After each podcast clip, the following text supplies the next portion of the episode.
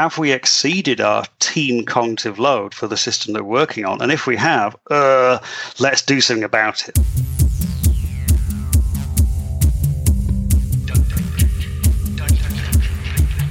Good morning. It's time for Arrested DevOps, the podcast where we help you achieve understanding, develop good practices, and operate your team and organization for maximum DevOps awesomeness. I'm Jessica Kerr. The other day, I read the book Team Topologies about how to organize sets of teams for continual flow of value. Today, I'm thrilled to talk with the authors of Team Topologies, Matthew Skelton and Manuel Pais. Welcome to the show. Hi, Jessica. Thanks for Hi, having it's us. It's great to be here. Hi. This book has a super DevOps background, right? Yes.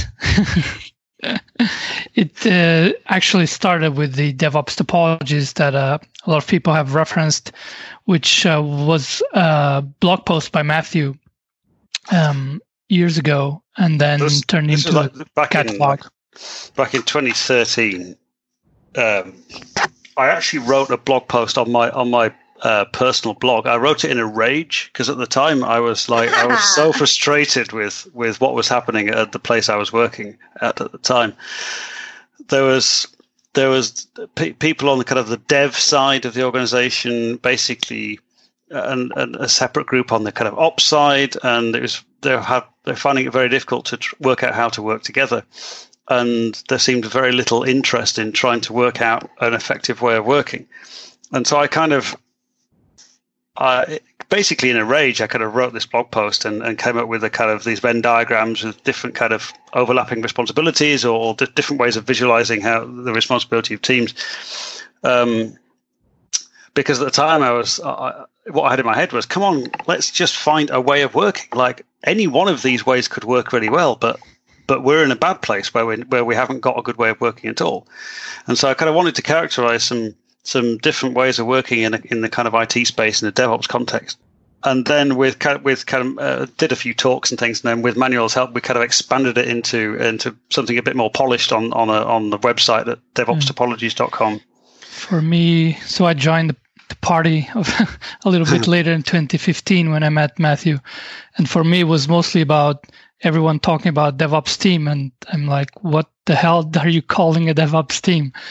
And so having that resource was like, okay, here, kind of, let's go one step further and actually think about which other teams do you have. And, you know, DevOps is not about creating a new team called DevOps. Uh, so have a look at, you know, what makes sense for your organization. And I think that the page, the DevOps topology says there's no one one single right topology, but there are many that are kind of um, damaging depending on what we're trying to achieve. Um, so for me, that that was the, the key thing about the DevOps topologies, just clarifying what, what types of teams do you have, and you know what is a DevOps team actually. And so so this website, DevOps topologies, um, it became quite well known. There's quite a lot of organizations around the world that have used it, sometimes acknowledging the source and sometimes not. So sometimes we, we would see these diagrams and they're quite clearly our diagrams and people have just listed them and not kind of acknowledged it, which, you know, I suppose that's kind of flattery uh, in a way. But anyway, the, the whole lot is um, Creative Commons. Uh, so it's free for people to use and send pull requests and all that kind of stuff. Because it, it's, it seems to really help lots of organizations to kind of think through what they're doing, how they're kind of operating their organization, if you like. So we had um, the patterns have been used, those original patterns have been used at Netflix. So Philip Fisher-Ogden, who's the director of engineering at Netflix, he tweeted out um, a couple of, a couple of years ago, he tweeted out, um, you know, thanks for your insightful articulations of DevOps topologies. They inspired many discussions and helped us to think about what model Netflix teams could be using. So that was kind of cool to see that, that, um, that you know, an organization like Netflix has uh, found them useful to help them kind of think through how how they how they want to run their teams and so on. And there's quite lots of other organizations. Um, Condé Nast, the big international publisher, also used them as well. And Crystal Hirschhorn, who's director of engineering, talks about the the balanced arguments, looking at the different perspectives between kind of ops teams and dev teams, and thinking, looking at this from look at this problem, if you like, or this space from multiple perspectives at the same time. Um, rather than just trying to optimize for kind of a dev-centric view or an ops-centric view. So that's all great. And then we we um, we started using these patterns with our kind of consulting and training and things in with different organizations around the world. We did some research for uh, a major technology company based in China. Um, and that kind of expanded our thinking.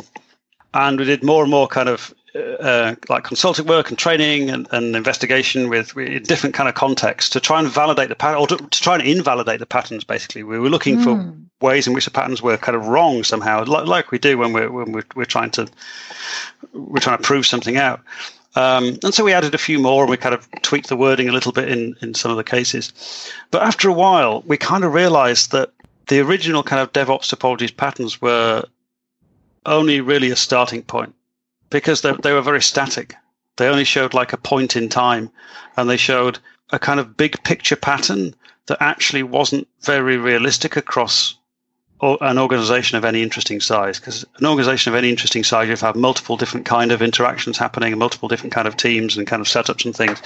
So we needed to kind of, we realized we needed to, that there was a lot more information that was actually um, important in, in, in when thinking about how, how organizations operate.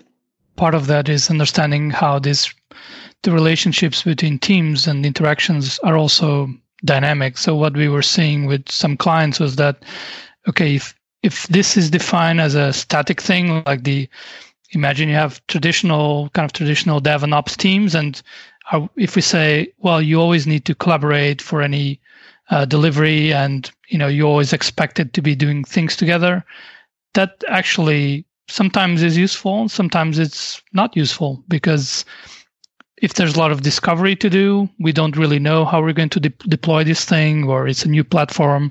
Yes, you know, definitely collaborate and make sure you get feedback as soon as possible. But if it's something that's kind of stable, then why do you always have to depend on another team to just do your work, just just deploy or just monitor, whatever it might be?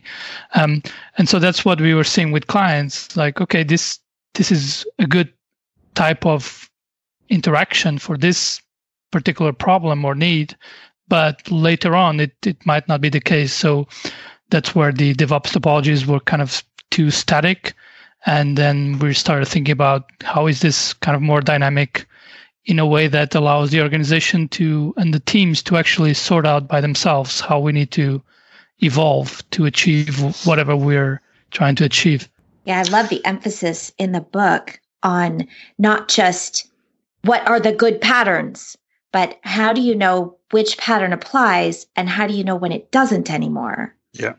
And then this this is a really crucial aspect of it that, that we realized we needed to include, which is it's it's not just yeah, it's not just a set of patterns or templates. It's we wanted to provide a kind of organizational capability for detecting when things have, uh, have changed and have gone wrong, and then allowing the organization to to move on and adapt itself, because that's ultimately a, a much more important capability for an organization to be able to adapt in the face of different circumstances than just, oh, we've got the right pattern now. That that was that was a kind of a, a key light bulb moment, or key a key a key realization for us was that a lot of these organizations that were having problems were, there were these organizations were often looking for the perfect kind of team structure, but the, that doesn't exist. We, we we need to set ourselves up to change and to detect or, when our team structure is wrong. Or they're looking for, you know, now we're DevOps or now we're Agile, and yeah. in fact that was not really yes was bringing some benefits, but not the kind of Uh, life-changing, if you like, for the organization type of... If your transformation's benefit. Ever done, your transformation has failed. Yep. yeah.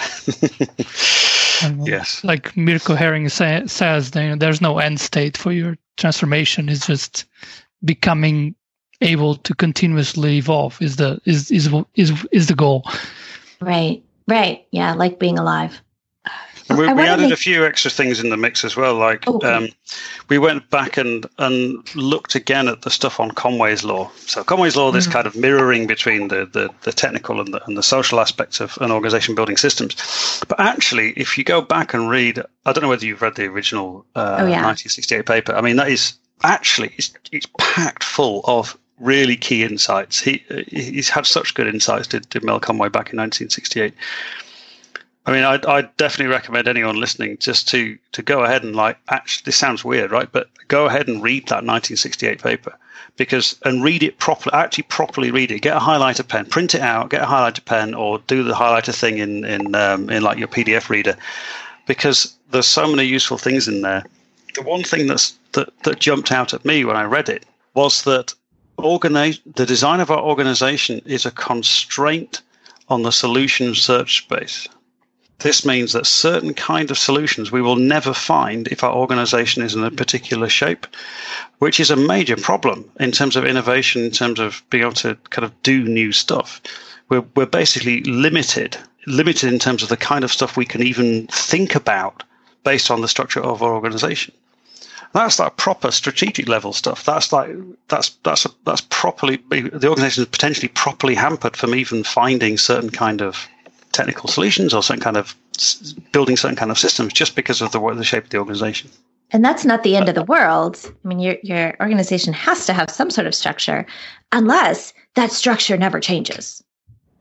Well, unless structure never changes, or unless that structure is is so far removed mm. from the kind of systems that it should be building, then it's a problem, because you've got this big, big um, mismatch between the, the structure, the, the communication structure in the organization and the and the systems that it's trying to build. Then that organization will always be fighting against Conway's law, always spending so much time and effort trying to fight against that that mirroring effect that it, it it'll be it'll be incredibly kind of wasteful, and it and it certainly won't kind of discover useful solutions. So that felt like a really um, and it's also related, I think, really important to thing.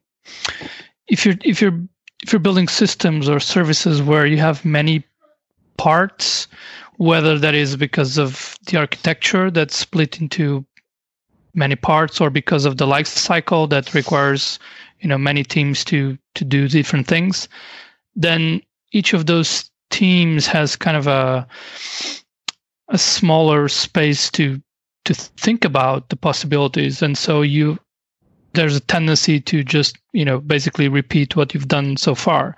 So then we get into the idea of, you know, if if teams are the means of delivering value, and you want those teams to be uh, autonomous and own their their services, then they will be they should have more space to find new solutions and not be so tied to oh, we only do this thing, or we only do this bit, or we only care about this this bit.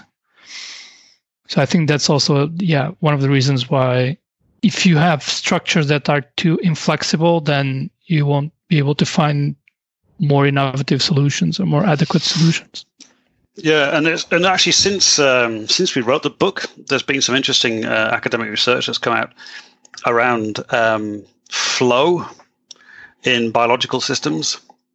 Um, so obviously, the subtitle of the book is is organizing uh, business and technology teams for fast flow, and it turns out that, that Certainly, certainly, some researchers in the kind of biological space have, are starting to look at flow as one of the most important aspects of, of living systems. And so actually thinking about organizing an organization to optimize for flow makes it more like a living system. It, it starts to starts to bring in some of the the the, the kind of properties of actual living systems.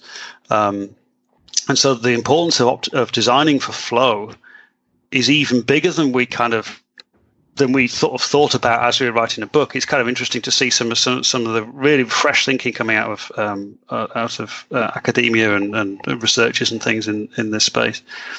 So this kind of optimization for flow and its counterpart is kind of feedback, because if we've got things flowing, we're actually able to detect things more more easily. Just ends up being a really seems to be a really powerful, important kind of Uh, driver for uh, effective organizations that are able to then respond quickly. It beca- the organization becomes more like an organism, more like a living thing, because we've got because we've we've optimized for flow effect.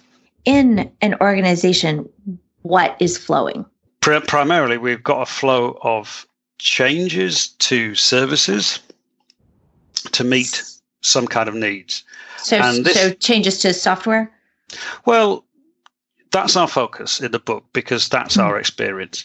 But actually, um, so I spent some time uh, doing some work for U K government um, uh, in twenty eighteen, and there in in situations like that, and in, in in other kind of situations as well, software is only actually a very small part of the end-to-end service, particularly if it's kind of citizen-facing or other kind of services where there's a where there's a physical component, and software is actually only only the, the small bit in the middle. So there is a part in the book where we actually talk about kind of long, kind of uh, um, bigger services, if you like, where software is only a, a component. We talk about um, a service experience team who's responsible for, for kind of designing the, the end-to-end service, working with a software team in the middle to do the software bit, but actually thinking about the end-to-end experience.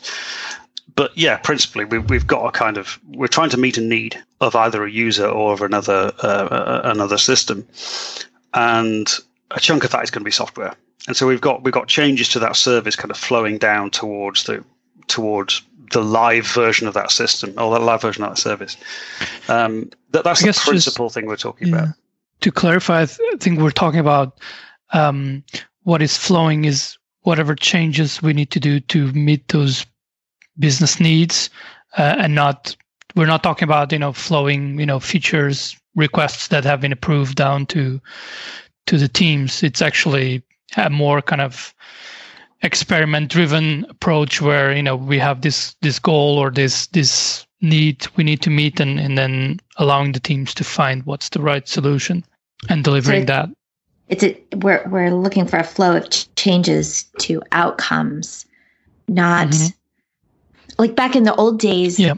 um, we looked at the flow of parts through a factory, or we looked at, you might look at the flow of uh, requests for driver's licenses or whatever, if you're a government government office, but you're looking at the flow of the actual product. And now in modern systems, which include software, the flow isn't the production. That's just happening because, especially with software, because computers just do it over and over really fast. The flow is of changes to the flow of the product. Yeah. So, so actually, it's a just very as, different level of work. Just as a side note on that, but I think it's interesting because we it, we know there are, are also some movements within manufacturing to kind of try to apply ideas from Agile. So what they're trying to do is understanding actually to be innovative in, in the space where you have physical devices. We can't, we shouldn't be any longer also doing everything up front, all the design up front, and assume that this is all going to be what the users need. And actually what uh, some of these ideas are around actually, you know, prototyping really fast and, and being, having capability to build things yourself uh, to some extent and validate quickly with your actual users until you get kind of validation that, okay, this looks like this is the right design for our, our device or whatever it might be. And then, okay, then we can scale and, and produce um, at large. And there's also, I mean, this is a little bit off topic, but there's a great, I think it was just a tweet, maybe a talk from John Willis. Uh, when he, he, he did a factory tour with Toyota recently, and Toyota have a programmable factory. So he, John Willis talks about factory as code, where Toyota, obviously originators of kind of lean thinking and all this kind of stuff, now have taken ideas from software and now can reconfigure their car manufacturing plant in code. So we've got this interplay of ideas, which is kind of amazing to, to see these kind of ideas from software going back into physical manufacturing and enabling all sorts of different stuff. Um, so yes, in that particular case, then what's flowing down is, is multi-level. We've got cars flowing along the production line, but we've also got changes to our assembly line itself flowing down and needing to be tested as code. That's kind of and, amazing. Yeah. And then Manuel pointed out that one of the things we get from those fast changes is learning. So there's a flow of learning through the system, through our system. Even more kind of another impressive example. So Mick Kirsten has talked about how he, he has been to like B M W factories.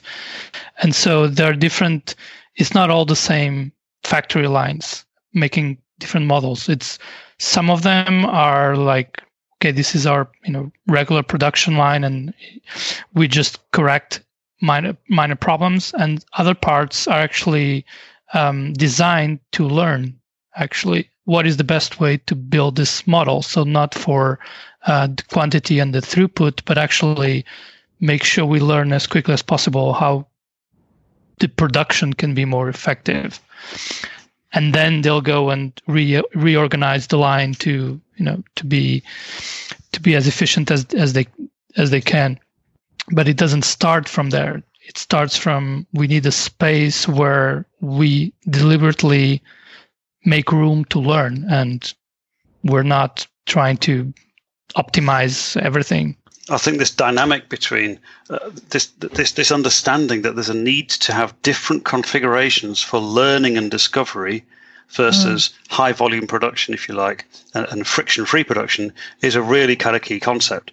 That uh, and and it's something that we effectively talk about in the book, um, because in the past, for various reasons, um, a lot of the kind of books that talk about different kind of teams and different ways of doing software delivery and different ways of scaling agile and stuff like this, a lot of them have a very kind of factory mentality. We are going to, this is a software factory, and we're going to push out lots of code.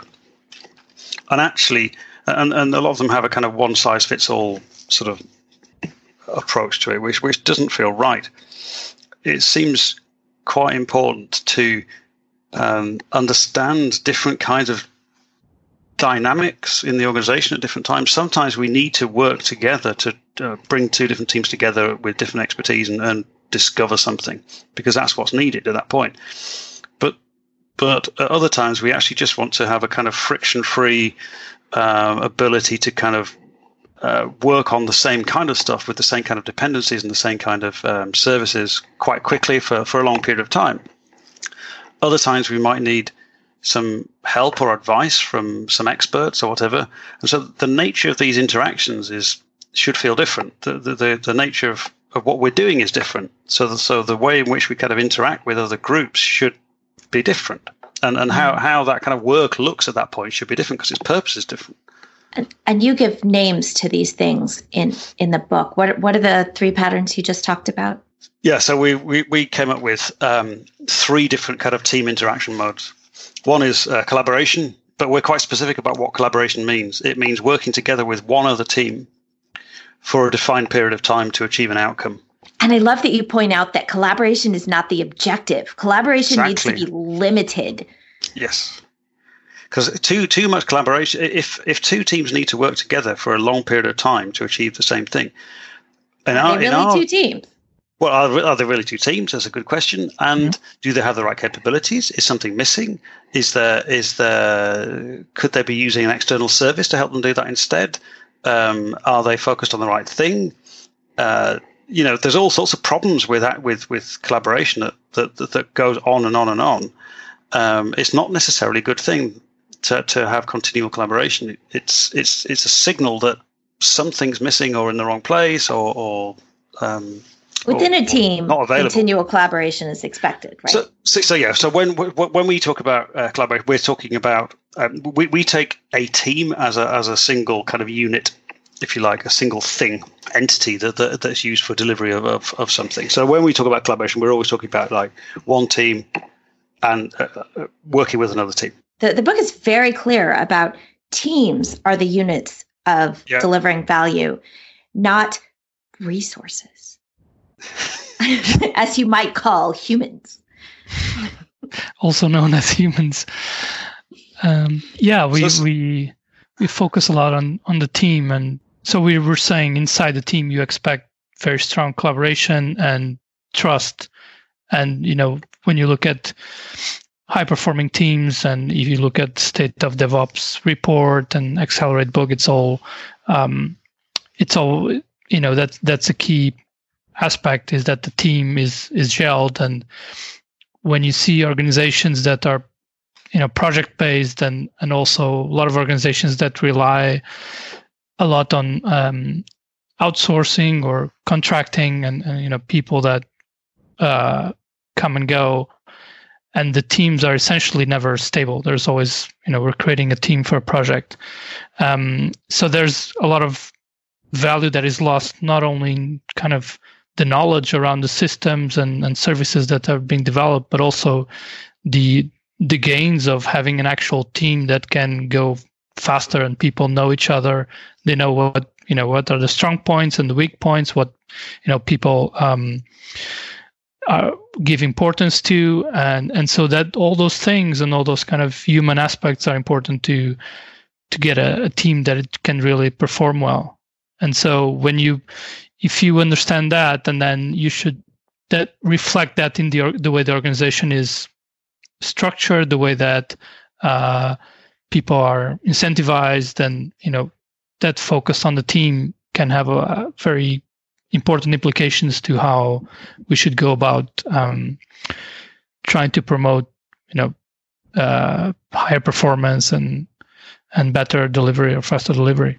So if teams aren't collaborating all the time, what are they doing? If we've if if two teams have have been working have been collaborating together, let's say they've worked together in that way, really close collaboration, which which might mean, you know, literally sitting at each other's desks or st- attending each other's stand-ups, or, or or at least they're on video calls, you know, day in day out for maybe this happened for three weeks, and they've now discovered A, a, a new way of doing something. Who knows what it is? It, it doesn't really matter. But let, let's say it's um, something about the way that the infrastructure needs to work to enable quicker deployments. If we've now got to a point where we've discovered how that should work, if if we if we realise that there's a nice interface, or we can we can see that there's probably a nice interface here, a nice A P I that one team could call and the other team could provide, then if we want that nice A P I, then Conway's law suggests that we should actually not need to talk to each other very much, because the, because if we if we don't need very much uh, machine-to-machine communication, if you like, then there should be less need for team-to-team communication. We should explicitly say, okay, we're at the point now where we think we've worked out what this A P I should look like. Let's work together less closely. Let's actually kind of have a different relationship, different interaction between these two teams now, um, so that that will we can start to lean on Conway's law to help us work out, to help us make sure that that A P I is actually nice and clean. Otherwise, the danger if we continue to collaborate is that the A P I becomes less clean. Um, so you're listening to the technology and using that to give yourself advice on how the social half of the system should work, the team yeah, and, structure. And, and, and, and both ways around, the, the same as well. So listening to the, the social interactions and saying, does that match with what the technical interaction should be like? And and, and it, it's it's a it's a kind of a circular thing, really, which is what Conway's law yeah. kind of tells us. Because it's also like you don't you're not always going to get it right. When is the right time to expose something as a as a service and say, well, now our interaction is more decoupled, because maybe you got it wrong. Maybe it's it was too early, and you need to um, and you actually need, need to go back and, and collaborate a bit more again. Um, and so, you know, if we're talking about kind of services provided by some some kind of platform, then you also need to be aware of, you know, different teams might come at, from different backgrounds. So what works for one team, and we could say, well, this is enough for one team, might not be adequate for the second team or the third team, because maybe they're coming from a different uh, starting point, or they don't have as much experience with infrastructure, automation, or deployments, whatever it might be. Um, and so it's kind of, again, kind of continuous evolution and sensing when the expected interactions are causing problems. So actually, we thought this was stable enough and clear enough to be X as a service, but the teams are always coming back to us asking for help. How do I use this? And so that's a sign that actually we need to work out a better interface. We need to perhaps improve our documentation, um, and, and so on, so that th- those teams can be, again, more autonomous and use these services uh, rather than depend on us to, to help them. So in this example, the team started out in collaboration mode. They found a nice breaking point with a good A P I, and so they moved into an as-a-service interaction? Yeah. That's right. And exactly. Then when that got fuzzy, they moved back into collaboration. Exactly. So we, we've got this kind of, uh, this this dynamic where we're where, you know, if if if we're using, so collaboration is great for discovering new stuff, new patterns, new ways of doing things, but it has a higher cognitive overhead, and, and it's probably slower overall to deliver things. If we found a nice interface or nice A P I that we can kind of consume or provide as a service, then potentially, if that's a good A P I, we're actually able to kind of use that and deliver stuff really quickly using that. But there's always a possibility that the A P I needs evolving and we've got it in the wrong place and so on. So we might need to actually kind of have a different sort of relationship with that team for that for that particular kind of A P I, if you like. So we're always kind of thinking, well, what's the right kind of relationship to have at this point? Bearing in mind Conway's law, because that Conway's law, like too much collaboration is going to tend to blur the boundary of, of that, that kind of component. Uh, and we're also thinking about what we're trying to achieve. So being much more conscious about the kind of interactions that teams are having with other teams inside the organization to make the purpose much clearer. Um, and to help us detect when we've got boundaries wrong or we've got responsibilities wrong or there are missing capabilities inside teams or inside the organization as a whole. And we've got we've got this third uh, interaction mode called um, facilitation. This is where we've got one team kind of helping um, another team to increase their knowledge or awareness or capability or h- helping helping to understand, let's say, why another team is finding something difficult. So typically, we we might have a team of experts. Uh, so one one specific example I had with a, a client recently was they're moving from Oracle database to Postgres database. So they had a team of experts there who were acting in a kind of facilitating way with some of the kind of product teams. We, in the book, we call them stream-aligned teams. So this group of of, of experts was was acting in this kind of facilitating way with with um, with the streamline team to help them move, in this case, move database. Um, so the people who are doing that facilitating interaction are not they're not doing the work. They're not doing the work to move from Oracle to Postgres. In this case, they are helping another team to do it, and they're by like providing the knowledge that's needed, and at the same time transferring that knowledge to to the team. Well, so it's not just about knowledge transfer. This is a this is a key thing, that it's also about the the people in that facilitating interaction listening for signals, looking for things that might be missing. So if they've worked with three different teams that all have the same problem, is there perhaps there is something missing in uh, in the tool set? Perhaps there's something fundamentally missing in terms of the set of skills that we've got in the organization. Perhaps uh, you know something else is is is kind of not working, and actually we can we can if we're listening for that, we can detect a problem there early and do something about it, rather than just going ahead and kind of doing the work on behalf of seventeen different teams. At some point, we're going to say something's missing here or something's wrong. Let's step back and and think perhaps this could be better provided uh, as an A P I by a platform, for example.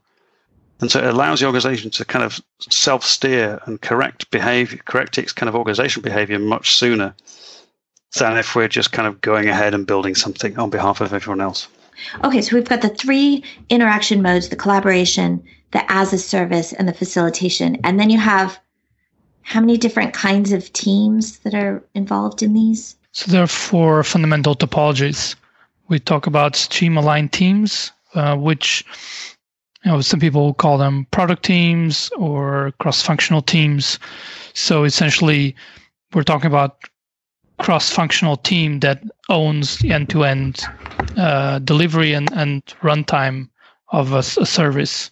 And this so, is where the uh, flow of changes team. to services happens, right? Yeah, yeah. So they're kind of the heartbeat, if you like, of delivering those those changes to that the business or or whoever needs.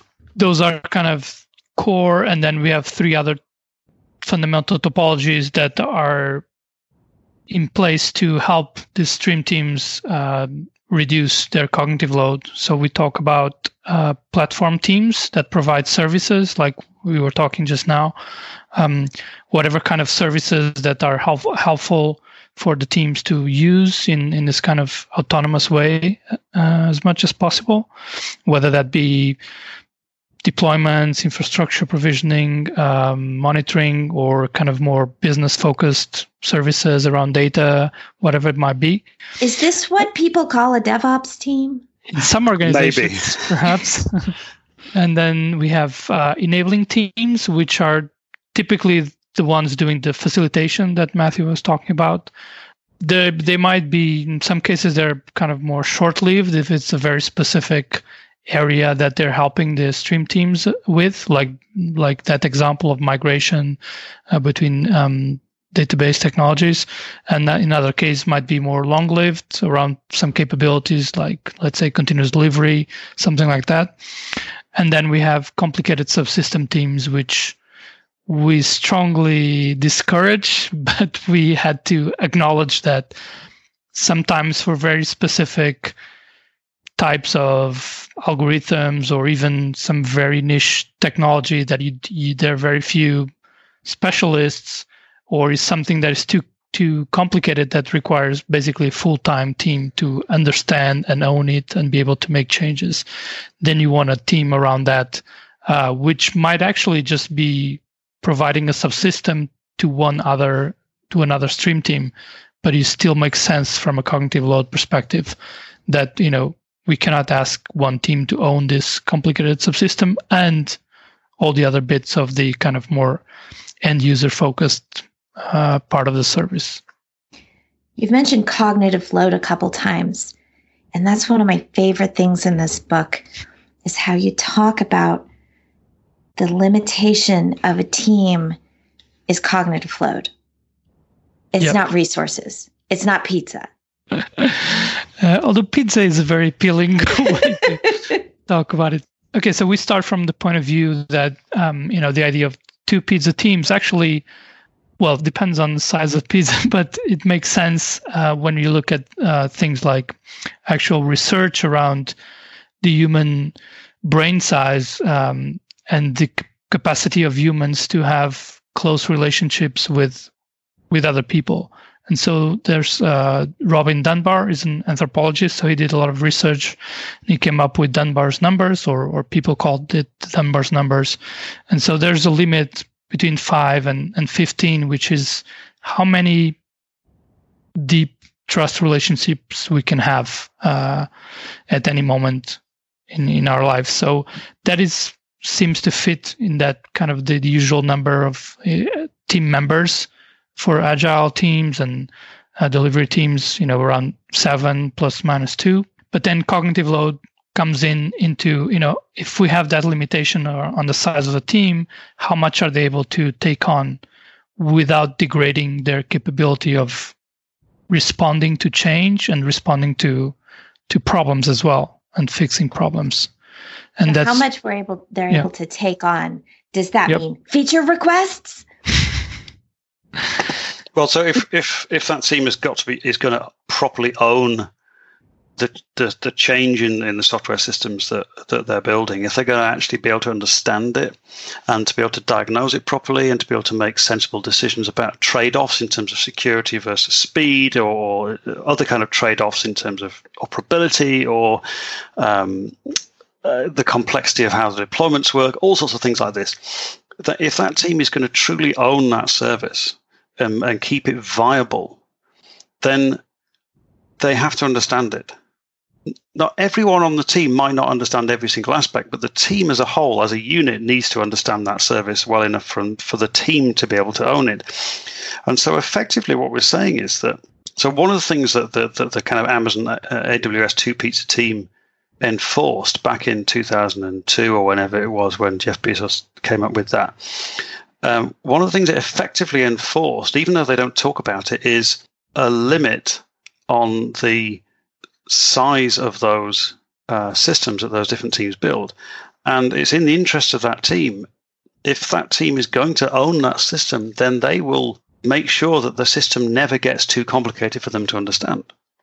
So therefore, in, by implication, there's a limit on the cognitive load that the team that team needs to work with to, to actually properly own that system. They're, they're, they'll they'll always keep it kind of understandable, if you like. So there's another underlying assumption here. We've got that the team is is the unit that delivers value. And we've got the part that the team owns a piece of software. Yep. That there's not like one blob of software and ten teams making various changes to it. There are, there's ownership there. There's ownership there. And, and that's it's a really important dynamic, because without that ownership, the the complexity will um, will inevitably bloat and rapidly become uh, too difficult for for almost anyone to understand at all. So you've got an interesting kind of enabling constraint, which is uh, an upper limit on the com- on the kind of complexity of a chunk of the system that um, is sort of team sized, a team size limit on the kind of complexity. Oh, which, um, which is a really, it's a really weird starting point for thinking about how the size of different bits of software system, but that's the kind of implication, because we've because we've got a socio-technical system here. Actually, we can use that that upper limit uh, to to kind of to, to create a kind of sensible upper bound on the complexity of, oh, of like small, small chunks. Yeah, it's a useful constraint on on the on the, the kind of the, the, the complexity of chunks of the system. Okay, now um, you just you said something. You said that if the team has ownership and the team has limited cognitive load, then the team will will make sure the system never gets more complicated than they can. I've not seen that in practice. I mean, I've totally been on teams, and we created software systems that were way more complex than we could understand anymore. So, so I, th- I think this this is the this is the thing which we can we, we can elevate now to be something that should be an explicit goal, which is let's always ask ourselves: have we exceeded our team cognitive load for the system that we're working on? And if we have, uh, let's do something about it. Let's let's make sure you know. Let's detect it. Let, let's let's let's reflect on that. Um, and that's actually something we're working on at the moment. Is um, is ways to assess team cognitive load in, in, in practice, um, because that's what, one of the questions that's, that's come out of the training and kind of consulting we've been doing been doing and recently. Actually, we have a case study in the book where, um, actually a couple of case studies where effectively the team themselves realized uh, the system or uh, the responsibilities have grown way over the, what we are able to, to do, with the sense of actually having some mastery and some autonomy, because sometimes you also can create kind of monsters where it's you know it's it's too big, and then you actually end up being um, at the mercy almost of, of this of the software, where you're just running around trying to fix something here, fix something there, make a small change. And so, but we have case studies where uh, the teams themselves or some people on the team realized this is what was happening, and Uh, they decided to split the team and do a bit of re-architecting of that, you know, b- uh, piece of software, in order to be able for the smaller teams to go faster on, on different parts of the of the software, while understanding that it's not com- they're not completely independent, because this was one single system or service before uh, or uh, that we've split, and so there will always be some dependencies and some work that requires collaboration between the two smaller teams. But let's say eighty percent of the time, something like that, we can actually work more independently than with a big team trying to do all this different stuff. Because then that really can take a toll on, on the individual individual's um, feeling of autonomy and, and of kind of a shared purpose. So in that case, are you describing like two teams splitting into, or one team splitting into two yeah. teams that are collaborating with the intention yep. of moving toward um, a, a side-by-side kind of um, as a service operation? So it could be as a service, or it could actually be side-by-side paired. So um, there does seem to be uh, one of these kind of Dunbar's numbers limits around about fifteen people. So there are very few sports teams that are more than that have more than fifteen people in it. If you think about it, I've not found one yet. I mean, there may be a, a sport that has that, but very few. And again, there's a kind of anthropological reason for that, which is that's there seems to be a limit around about fifteen people in terms of the number of people we can have a kind of secondary level of trust with. And so actually, hmm. quite a few organizations have talked about situations where they've actually been able to run with a pair of teams working on slightly different but related things and still maintaining quite a high degree of trust. But actually that model doesn't seem to scale well to three teams, for example, because there's, mm. too, there's now too many people. Um, uh, that's a kind of, as it happens, that's another kind of important kind of lesson from uh, from the book.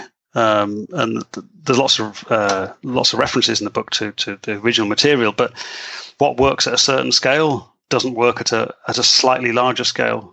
There's there's these kind of trust boundaries which actually make the dynamics a little bit different, and that's kind of an important thing that organizations are going to need to get to grips with, which just because it works at this particular scale down, down here doesn't mean that you can assume it, you can just make the same model work at kind of eight teams or twenty-five teams. There's there's there's some different dynamics with as, as the number of people reach different uh, different numbers.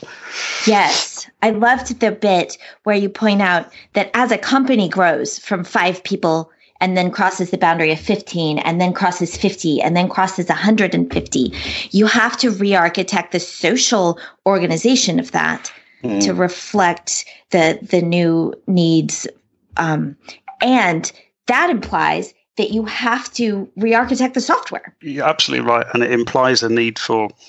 The, the nice thing is, with the kind of Dunbar's numbers heuristics, we can sort of anticipate when we're going to need to re-architect, because we can look at our growth tra- trajectory as a company in terms of the number of people we have and in terms of where those boundaries currently are, and say, well, actually, based on this growth trajectory, we're going to expect to need to re-architect it to look a little bit like this with these kind of number of segments and these kind of number of different services or different kind of um, subdomains or whatever in eighteen months' time. Yeah. So actually, with these heuristics, we're actually able to predict some architectural changes that are going to be needed, uh, or at least start to prepare the ground for that, which feels much more useful than this very reactive re-architecting that often happens in, in lots of organizations. Right. You can plan for it. Yeah. And and you've managed to provide some sort of evidence or answer to the eternal question of how big should a microservice be? The answer being, what is the cognitive load capacity of one team of yeah. seven plus or minus two? yeah. yeah, exactly. Because because if, I, if if that team wants to wants to create a hundred microservices and they're happy with it and they've got a nice fancy microservice fabric that does all this stuff for them and allows mm-hmm. them great observability, if they want to do that, that's great. If that, if they're happy and they're able to deal with it, cool. If they cr- prefer to create one or two services to deal with that, but they can still deploy them nice and quickly and they can still deal with how the software is architected, again, that's fine.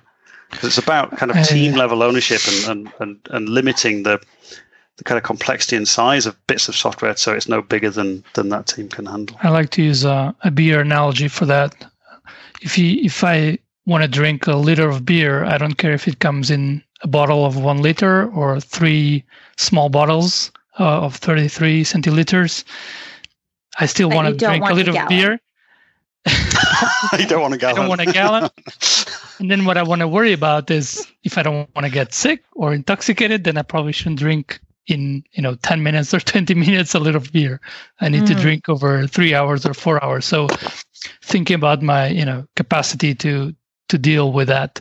Um, What's what's uh, that intake of, of how much I can uh, intake without degrading in my my system or the, or the team's uh, system? I you know I, I could ask a lot more questions, and I'm sure our listeners have a lot more questions, which is great because they should all go out and buy the book. But in the interest of time, I want to wrap up this episode. Is there anything in particular um, that each of y'all want to make sure to get in?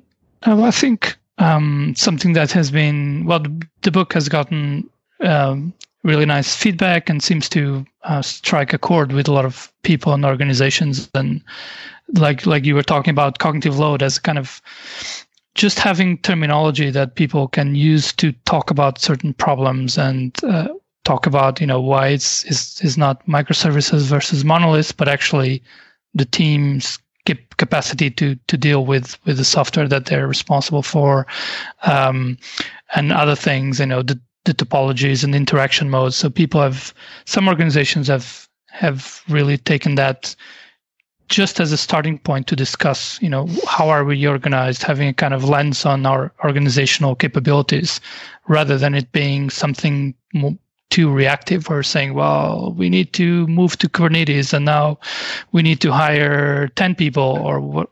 You know, this this is not really kind of helping have this broader view of what what types of teams do we have? You know, how are they interacting? What do we need to to to to move towards? And and so I think that has been very insightful to to get that feedback, that the, the book and the, the terms and, and the way things are described has helped a lot of people just talk about problems and talk about uh, organizational capabilities. We, we've been kind of blown away really by the response to the book. It's been really great. Um, so we're we're we're super happy to be part of the I T Revolution books family, along with you know Accelerate and Phoenix Project and uh, Project to Product and these kind of books, because it, it's this Gene Kim does it and his colleagues do a really good job in bringing together the kind of really complementary viewpoints. I think it's fair to say we're still learning. We're still learning. We're we're you know we're we're consulting and training with lots of different organizations, uh, multiple governments in different parts of the world, um, many different kind of banks, insurance companies, uh, product companies, uh, software, gaming companies. Um, I mean, at this point, it's kind of it starts to become easier to say which companies are not using it compared to which which companies are using it. But yeah, we're, we're still learning. We're we're we're, we're We're kind of developing some new materials at the moment. We're, we're, we've got some collaborations with some interest, really interesting companies uh, to try and kind of expand on some of the ideas. We um, just uh, yesterday, today, we've released a couple of um, repositories on GitHub for um, for helping to kind of flesh out some of the ideas in the in the book and make them more useful for people. So. Um, You know, this is a this is a, a kind of work in progress, if you like. So we've obviously published the book, which collected the ideas and, and made some terminology um, kind of more useful and so on. But we're we're, we're still working through some of the, the ideas and implications, and um, it's it's great to see people using the ideas and, and kind of running with them and, and developing new ways of uh, of kind of bringing together, for example, Wardley maps and um, some more strategic stuff. Uh, together with some of the Team Topologies ideas and seeing the, seeing a kind of cross-pollination of different ideas come out. So that, that's been really great. So we're, we're, we're kind of super excited to kind of be developing the ideas further at the moment. So as people want to follow along with you as you continue to develop the ideas, uh, where can they find that? So just head to team topologies dot com. And we've got a newsletter there, and we've got a Twitter account, which is very active, and we're on LinkedIn as well. People can also head over to arrested devops dot com slash team topologies. For this episode's show notes, we'll have links to all the references and a summary of the episode. Visit arrested devops dot com slash iTunes and leave us a review in the iTunes store if you want to help other people find the podcast, spread the flow of learning. Thank you so much, Manuel and Matthew, for joining us today. Thanks for having us. It was a pleasure. It's been great. Thank you. I'm Jessica Kerr, also known as Jessitron. And this has been Arrested DevOps. Remember, there's always DevOps in the banana stand.